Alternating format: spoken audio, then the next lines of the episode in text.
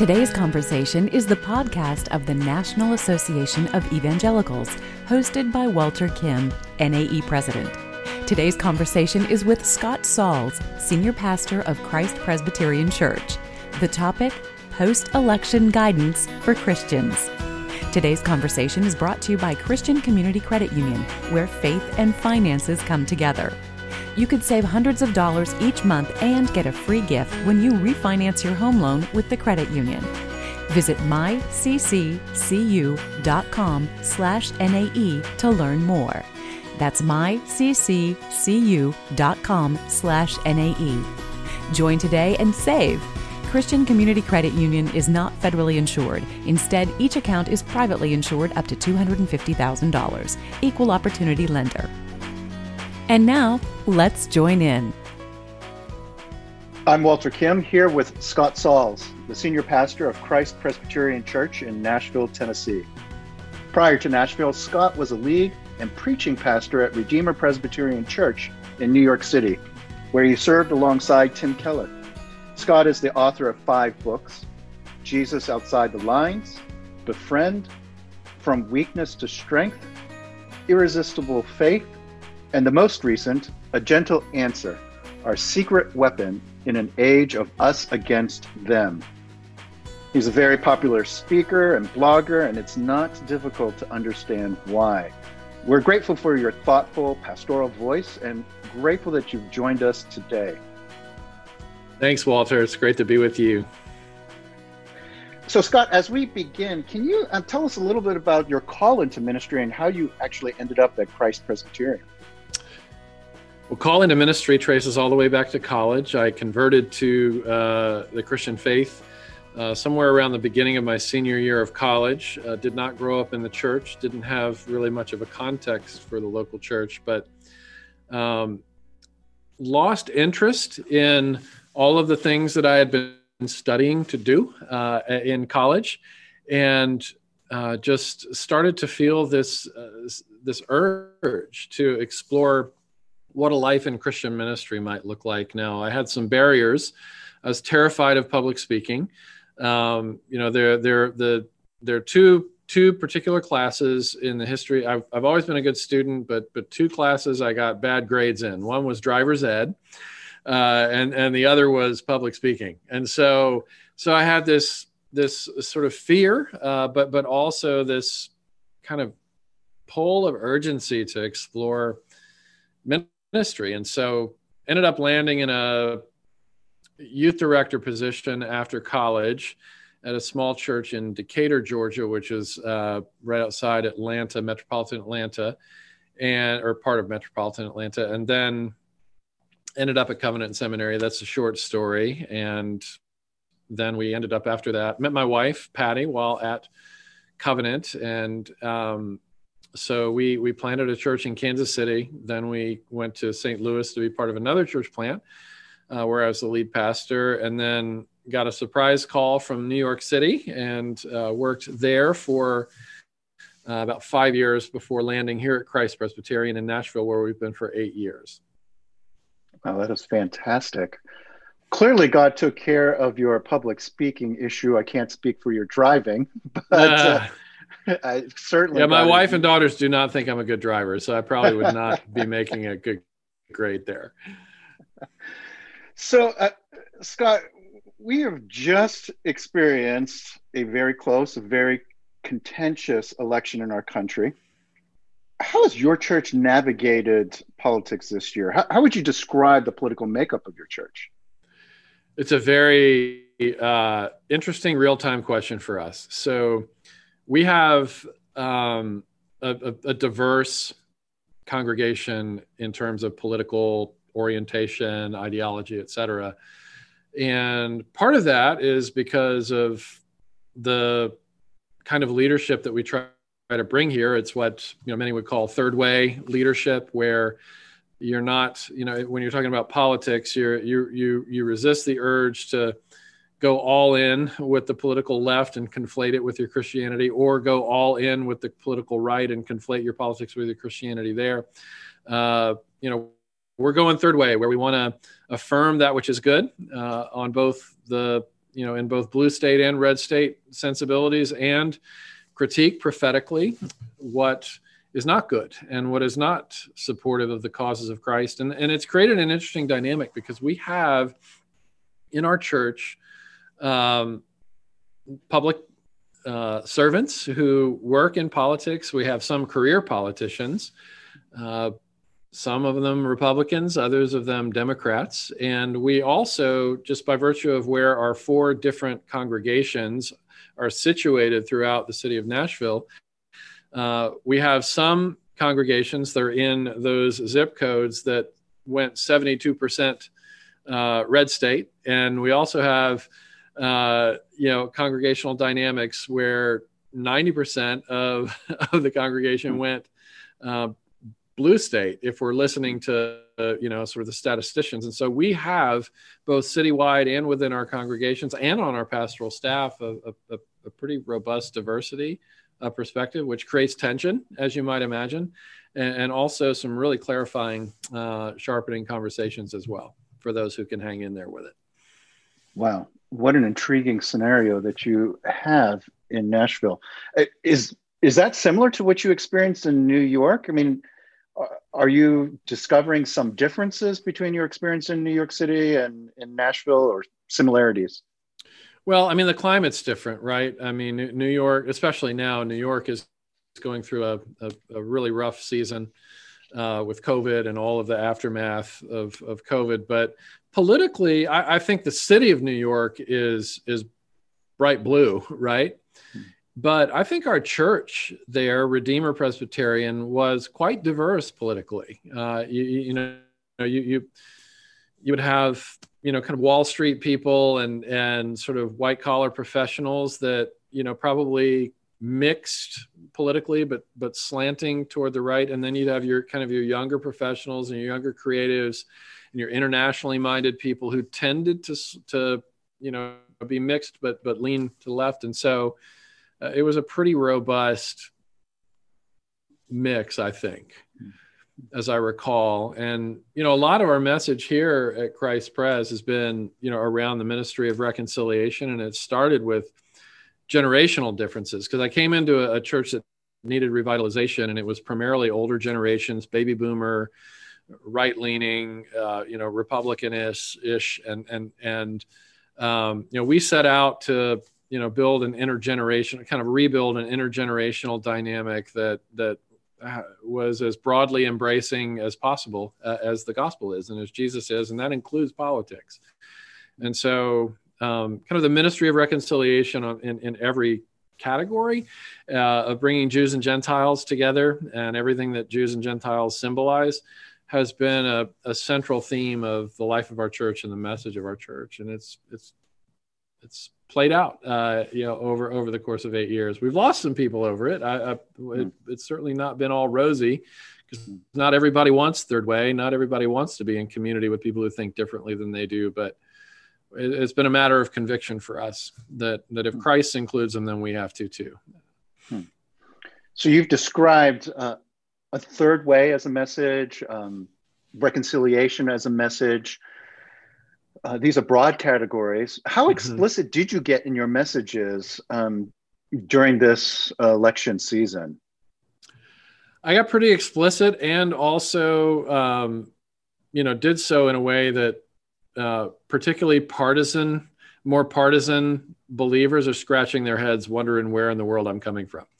Right. Uh, I, I think people, probably the 85% in the middle, uh, and, and, I would say probably the majority are, are, people who really are drawn toward toward third way um, messaging, and that's not just in our church. I think that's true with my audience beyond our church. You know, people who read my stuff and listen to me and, and so on. I think probably there's an 85 to 90 percent people who are really eager to live in the tension, uh, and then you've got maybe that 10 percent, 15 percent on both the left and the right those are the ones who seem most perplexed uh, about um, bold non-committal you know mm. to, a, mm. to a party right and and we're pretty bold in our non-committal uh, non-committal uh, you know uh, posture and and we we have been very explicit like one thing that i've said in in my sermon the week before, the Sunday before the the election, the the 2020 election,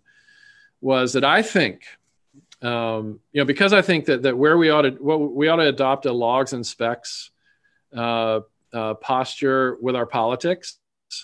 Uh, where we critique our own party more than we critique the other party. Uh, that, that feels more Christian to me than just pointing fingers and lobbing grenades.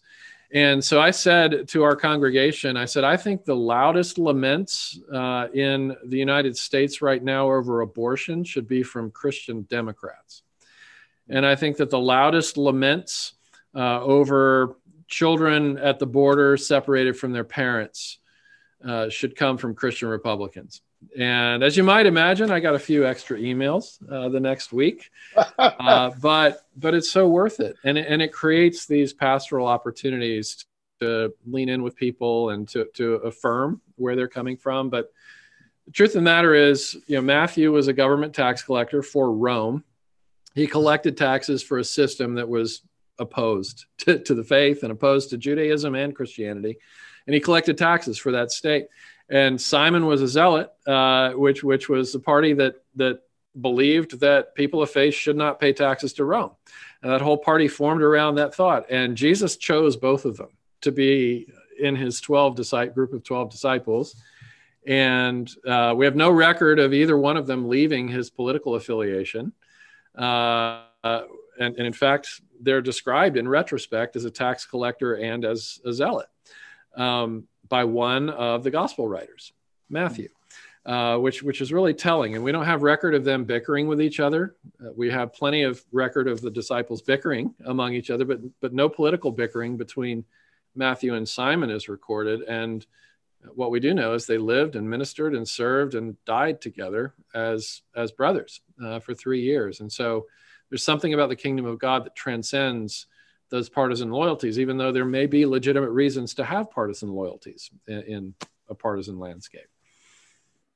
Scott, that's a very compelling vision that you lay out. The, the log and speck principle is um, really fantastic and clearly articulated. And uh, what you describe as the life experience and partnership in ministry between a, a Matthew and a Simon, and that vision uh, for what the church and followers of Jesus can be like. Uh, it's very compelling. Uh, in some ways, this was the vision behind a statement that the NAE had put out in partnership with World Relief, uh, a statement that we had placed in the Washington Post that was uh, titled A Call yes. to Civic Responsibility for the Health of the Nation. And you were one of the signers uh, mm-hmm. of that statement. Why was it important for you to sign? What was your thinking behind that process? Uh, it was important to sign because it was because for me because uh, of the emphasis on uh, bringing Christians together around common ground, uh, both the common ground of affirming that which is good and beautiful and lovely and excellent and praiseworthy. Basically, all of the political causes, um, right and left, you know, those that are claimed by the right and those that are claimed by the left. Um, you know, womb to tomb, right? Uh, uh, the unborn, the you know, or let's say the quartet of the vulnerable, right? Uh, Wolterstorff's quartet of the vulnerable from Zechariah seven ten. The you know the the widow, uh, the orphan, uh, the asylum seeker or immigrant and refugee, and the poor, right? So so you've got right leaning emphases that seek to cover some of that quartet. You've got left leaning emphases that seek to cover some of that quartet. And what you all did was you brought it all together uh, for what we can all advocate together. Uh, you know, politics aside, uh, we can all advocate together for these just causes as Christians, first and foremost. Not first and foremost as Democrats or Republicans, but first and foremost as Christians. And we can also collectively come together and prophetically speak truth to power uh, on these issues where American politics are actually uh, violating uh, the kingdom of God or, or, or, or creating a resistance movement against the movement of Jesus and his kingdom. So I felt like your, your, your work, which I, I thank you for um, and commend you for, enabled pastors everywhere and Christian leaders everywhere to have a voice for reason and sanity. And another thing that I really appreciated is you didn't bash any politicians. You, you, you didn't you didn't go after anybody personally. You, you, clearly took great care not to land uh, in in a partisan place or even in a in a place that could be legitimately interpreted as as partisan, uh, if that makes sense. You're, you're, leading with the kingdom of God, and mm. so um, I'm all about that, and was mm. honored to to be invited to sign. Mm. That's great. Yeah, it's certainly a desire uh, that pastors have that we at the NAE had with that statement um, to to lead with kingdom values, and yet we had an election that's mm-hmm. the reality of our civic life. Um, some people in our churches uh, are thrilled with the results of the election. And just as some are thrilled, others are devastated. There are plenty of people in between. What do you say to these groups of people? Are there different messages for the different categories, the same message for everyone? How, how do you lead and speak into that situation? Well, I mean, obviously, you have to do it sensitively for people who are feeling anxious, you know, overly anxious or over, overly elated, right? You don't want to shame people for being overly elated. Um, and you don't want to, you know, guilt people for being overly anxious. Uh, and but but we do, as the messengers of Jesus, um, want to embrace our role as helping others as well as ourselves to put all of this, you know, sort of American politics into its proper context. And um, I think it's wonderful that whenever we have a presidential election, the next season we go into is a season of Advent, which mm-hmm. emphasizes that the government will be on Jesus's shoulders, and of the increase of his reign and government, there will be no end um, he is the one that's not voted out. you know, he's the one that's not dethroned. Uh, he is the one that does not have a term limit, and uh, and so whatever outcomes politically we might during whatever season be elated by, we, we can't hold on too tightly to hope. Uh, because it's only a matter of time before this leader, this administration, this philosophy is taken out of power uh, or if we're we're so anxious and devastated, uh, uh, again, we're talking about a, a temporal situation, and uh, we're also talking about a Christian reality, which is true of all time uh, at all times, and that is that we're aliens and strangers. That's our identity with respect to our relationship with the world is we are aliens and strangers. Our citizenship is elsewhere. You know, Hebrews chapter 11, the heroes of the faith, right there, they're all looking ahead to a better country it hmm. says uh, that none of them received the promises of the good life, the flourishing world that they all dream of. None of them, it says, received the promises in their lifetime. And so we, you know, whenever we think that that you know a politician is going to bring God's kingdom on heaven on earth as it is in heaven, we, have I think lost our focus. Uh, now, of course, we can celebrate leaders that that amplify truth, beauty, and justice in their leadership, we can always celebrate that, but always with a with a measuredness, because uh, you know we ought not put our hope in princes and chariots, but in the name of the Lord our God. Mm-hmm. Easier said Scott, than done, but yeah, you're right. It's very very much easier said than done. Uh, Scott, one of the things that I appreciate about what you've just said is underneath it is an affirmation of God's sovereignty, His control um, over our times. Um, and then also, you've added this sense that uh, our ultimate home uh, lies before us and not in the present as we travel as aliens and strangers in this world. And yet, uh, with that mentality, we can also um, be tempted to think that, well, God is in control, our citizenship is in heaven, or there's a, a country that awaits us. So we don't really need to be engaged in the present policy issues. I mean, that's all going to burn and go away, and the new heavens and the new earth. And so why why bother? Why, why get wrapped up uh, in all of this? What would you say to that perspective? Uh, I would go back to Matthew, uh, the government worker, uh, who painstakingly reminded us in the writing of his gospel that the kingdom has already come. It's already here. And uh, it's not only our prayer, that Jesus' kingdom would come on earth as it is in heaven. It is also our work. Uh, it is also our um, effort to you know, do our part to reclaim uh, the dominion that already belongs to Christ over people, places, and things. You know, as Abraham Kuyper famously said, uh, you know, God looks at every square inch of his universe and declares it's mine. And uh, we have a right as Christians to, um, to lay claim uh, on behalf of Christ what belongs to Christ, not by, not through coercion, uh, not through dominance and Darwinian tax, tactics, uh, but through persuasion uh, that comes through a life of love, right? And this is the this is the irony. The more we detach our hearts from dependence on our citizenship in uh, in in in the earthly kingdom, the better citizens, the more life-giving citizens we become for the earthly kingdom. I mean, C.S. Lewis put it brilliantly. He said, if you read history, you will find that those who did the most and the best for the present world were the ones who thought the most of the next. In other words, to be more heavenly minded is to be more earthly good, not less. Uh, you know, as is evidenced by the fact that every single Ivy League university, uh, except for one, was founded by Christian ministers and lay people. You know, you coming from Boston, you can relate to that, right? You've walked the mm-hmm. campus of Harvard and you've seen the scriptures, you know, decorating the, you know, the doorways of every building. You've no doubt been to Princeton and visited the graveyard of, you know, the greats like Jonathan Edwards and Archibald Alexander, and you know the others, uh, you know these great theologians. Um, let's not forget that that that that that, that the greatest institutions, uh, you know, in, our in our world have oftentimes had Christians at the forefront. Christians invented the hospital.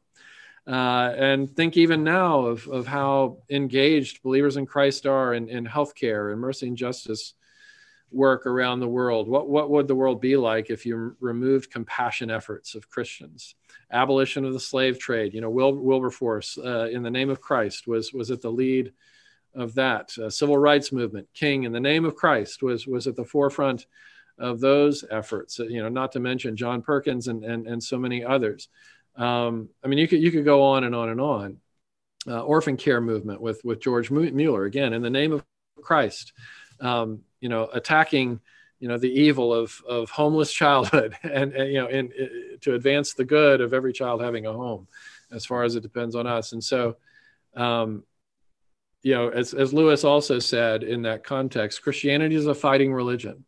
You know, we we we look into the world and we see what's gone wrong with it, and we fight for the good uh, we we fight for flourishing, especially human flourishing, but also flourishing of institutions and systems, uh, and so on. So feel like I'm saying a lot. I've got a lot to say on that. Mm. Um, no, this is fantastic. Very, I mean, it's a beautiful uh, vision of marking out uh, what what believers, what followers of Jesus can do can, when they are focused on ultimate kingdom values, they yes. become really earthly good. And you've given us yes. many wonderful examples of that. Can, I, can I say one more? Can I say one more thing on that, Walter? Um, so, sorry to interrupt, but but but here's the beauty of it: we do not need imperial support in order to do the work of God effectively on earth. And in fact, the, the kingdom of God has advanced most rapidly and most thoroughly in societies that have been opposed to Christianity and where the where the where the government has offered no support and and oftentimes opposition and violence against people of faith, uh, as our own Bibles uh, evidence to us. Right, there are two books that I can think of in the Bible that were written by people who weren't either enslaved, uh, in prison, uh, facing uh, the the real and present danger of persecution, or had just been taken into exile or were about to be taken into exile. Song of Solomon, that's in its own category, and Ecclesiastes, which was writ, writ, written by a rich, powerful, miserable man. All of the other books of the Bible were written by people who did not have imperial support. Uh, I mean, lest we forget, 11 of the 12 disciples died as martyrs. Add Paul to that. So that's 12 of the 13. And, and then, uh, uh, you know, John dies of natural causes while in prison uh, for his faith. And so the, the beautiful reality, the good news is we do not need imperial support uh, in, in, order for the kingdom of God to move forward. Uh, and, and so we, we don't have to wait for the government to align uh, before we can start doing our work.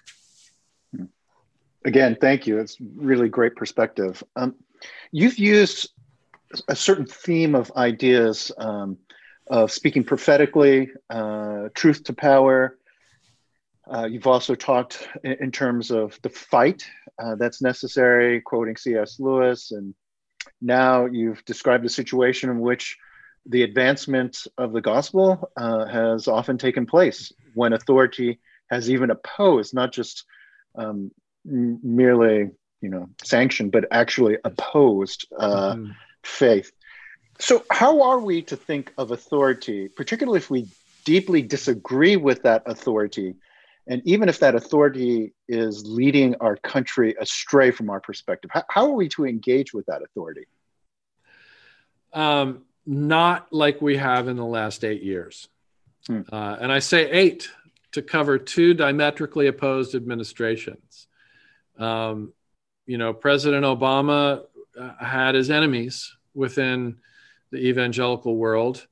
And um, despite what the, you know, 81% statistical narratives tell us, um, I, I think the vast majority of evangelicals would, if not openly would secretly say, yeah, it's been kind of a real embarrassment to have to answer to certain behaviors as an evangelical um, because of the way that evangelicals have been lumped in in the public narratives. Uh, some for legitimate reasons and, and, and others for not so legitimate reasons have been lumped into the narrative of all that, that Donald Trump represents. And, and so you know, you had right leaning Christians bashing President Obama, kind of doing the not my president thing with President Obama. And you had left leaning uh, or maybe moderate uh, as well uh, evangelicals saying the same thing about Donald Trump. Um, now, it's one thing to speak truth to power about the issues. It's one. It's another. It's quite another thing to attack um, a person, right? And I think of King David with Saul. Uh, if anybody ever had a reason to strike back, it was David. And David had an opportunity and he didn't. Uh, he, he even repented for wanting to, you know, and, and uh, spoke honorably but truthfully. May the Lord judge between you and me. In other words, he's making a statement of character. We both know I'm a better man than you. And, and if the Lord were to judge us on the basis of, of my character and yours, I'm winning. However, uh, as long as you're the king, I'm going to honor you. Uh, the same thing with with Daniel and Shadrach, Meshach, and Abednego as they deal with Nebuchadnezzar. No, we will not bow to your uh, you know to your idol, to your monument, to yourself. We, we, worship the Lord and the Lord our God alone. We'll accept the consequences if we have to. Um, uh, and, and, yet they speak with such respectful language. They they they honor his title, the king. O king, live forever. Uh, and then, of course, there's the Apostle Paul in Romans 13, who's who's telling us to, you know, to respect those in governing authority. Who's in power at that point in time? Nero, who's going to end up executing the Apostle Paul. Uh, and then Peter, fear God, honor the king. Who's in power? Nero, who's going to execute the Apostle Peter. And so, um, you know, there's an honoring of the position speaking truth to power i think is in the same category as righteous anger right? There's raging anger and there's righteous anger. Raging anger attacks people and assassinates character. That's what raging anger does. Righteous, righteous anger attacks problems. And you know that's part of what you all did in your you know the document that we're talking about that with it that i had the privilege of signing along with with many mm-hmm. others is you were attacking problems not people. Hmm. um, but the people who are responsible for those problems have to listen uh, because it was a public voice and it was a collective voice. And, and, and they're, they're forced in a position where they have to pay attention um, because partially or in the whole, they're responsible for the problems and, and, or at least they have the power to address the problems. And so it's a fine line, but attacking problems, attacking people, very different thing. Hmm. You've uh, alluded to the public nature of this statement that you had signed on to, that the NAE had written. It, a lot of discussion has been um, raised about the nature of the public witness of the church during this time period. So, not only have we been uh, concerned with what's the impact of this politicized season uh, that we've found ourselves in internally within the church of families that are maybe at odds with each other, mm-hmm. uh, even biological families, but certainly the spiritual family of God that finds itself on this side or that side of the issue. But I, am curious about any advice you would have uh, for Christians to engage on political issues with society at large, with non Christian neighbors, uh, with their communities, their neighborhoods. So, not just the dialogue within the church and finding this third way you're describing, but what about our engagement with people outside of the church um, in this you know, polarized environment we find ourselves? It's a great question. First Corinthians 5 comes immediately to mind, Walter, where Paul says it is not our business to judge those outside the church. And so it, it's really hard to think of a scenario in which a Christian would legitimately get into a spitting match with a non Christian on politics. Um, as I think about the life of the early church, um, their engagement was uh, love your neighbor. Uh, it wasn't defeat your neighbor in a political or ideological argument. Defeat your neighbor was not on the radar for them, e- either in the world of ideas uh, or in the uh, in, in, the world of of action. Um, you know, for so many centuries, the Jewish people had expected a military savior, a political savior, and they got Jesus instead uh, who who died as as a declared enemy of the state, and um, and yet you know a lot, a lot like William Wallace in Braveheart, right? Uh, or a lot like Samson in the Old Testament. Uh, he accomplished more in his death than he did in his life. Uh, and and uh, the joke's on you, killers. You know, uh, and you look at the early church and how the the moral fabric of Rome from the time of Nero to the time of Constantine. So that that that's you know from first century to third century AD. You know, a couple hundred years. You know, at that time, three or four generations. Uh, it took for a life of love on the ground in the pedestrian sense of the word in neighborhoods and communities to take uh, uh, where you know the moral fabric where where they're you know throwing children in dumpsters where you know you think our sexual revolution is is gone haywire i mean early rome was was i mean pedophilia was legalized prostitution was legalized and celebrated uh, you know all this you know debased you know dehumanizing things happening women were were treated like property instead of humans um, and on and on, you know, class warfare, all of that stuff, strong eating the weak, very Darwinian, you know, setup in terms of the structure of society. And, and Christians had no power. They didn't get tax breaks for their charitable contributions. Mm-hmm. Um, you know, they didn't have access to, you know, the halls of power, uh, you know, in, in general. And so what they did was in the pedestrian way, they in, a, in an on the ground in their neighborhoods way. They, they cared for Rome's sick and Rome's poor, the widows and the orphan, you know, the quartet of the vulnerable, the alien, the stranger, and the refugee. Uh, they nailed it. They made that their life's mission uh, to, to tend to the people that the government's not doing a good job taking care of and to bring them in to draw out the dignity that's already theirs. And by the third century AD, the moral fabric of Rome is utterly transformed. Christianity is, is more popular than the emperor. And and so emperor constantine decides hey we're going to conflate christianity with with politics now. We're going we're going to put the government you know their version of washington right? We're going to put rome and and jesus together. Uh, and what happened after that? The, the church started to die. You know the, the salt lost its savor as it always has when christianity and and, and politics have gotten into bed together. I mean, a great case study would be be England as well, the Church of England. Um, uh, and so I don't even remember what your question was, but no. but I hope I'm answering it. yes, no, it's it's really fantastic. You've given us um, a historical context for understanding how we could uh, approach the present um, and the nature of the church's engagement with society at large. Thank you. We have covered a lot of terrain here, Scott. I so appreciate uh, the thoughts, responses that you've offered to us.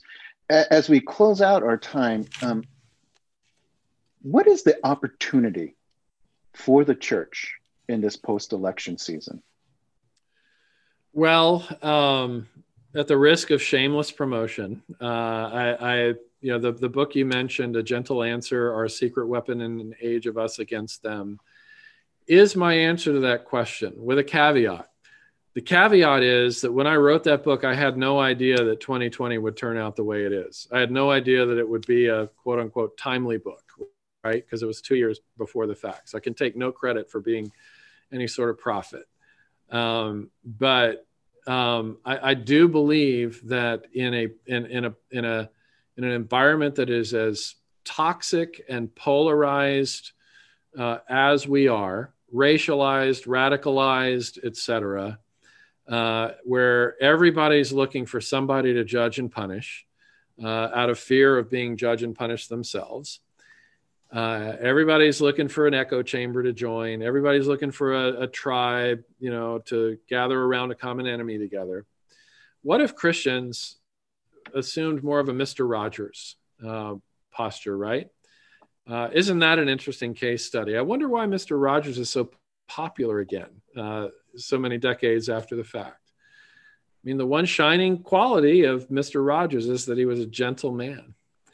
And uh, I think that his ascending, you know, reemergence as a cultural icon um, with the, the recent documentary as well as the Hollywood film about his life says something about what I, what I believe to be a silent majority of people uh, in, in the American West who are longing for something other than us against them, uh, who are longing for kindness, for gentleness, for empathy and I think what Mr. Rogers offers, uh, you know, in his you know sort of persona, is is right at the heart of what Christians have the resources to offer to the world of love, joy, peace, patience, kindness, goodness, faithfulness, gentleness. Gentle answer turns away wrath. Proverbs 15:1. You want to fight against a wrathful culture? Start with gentleness um, and self-control. And so a kindness movement, I think, would be awesome. And, and, and I think that it, it, might be our only chance. I, don't think we have anything else in our in our quiver uh, to, to reestablish a, a credible witness uh, other than maybe the gentleness of Christ and the lowliness of Christ as we engage our neighbors. Our guest on today's conversation has been Scott Sauls, Senior Pastor of Christ Presbyterian Church in Nashville, Tennessee. I'm Walter Kim, and on behalf of us all, very special thanks to Scott. The National Association of Evangelicals is where we use influence for good. Today's conversation is one of many ways we connect and represent evangelical Christians in the United States. To discover more NAE topics and resources for you and your church, please follow along on Twitter at NA Evangelicals or on our Facebook page for the National Association of Evangelicals. And sign up for our email list when you visit our website at nae.net.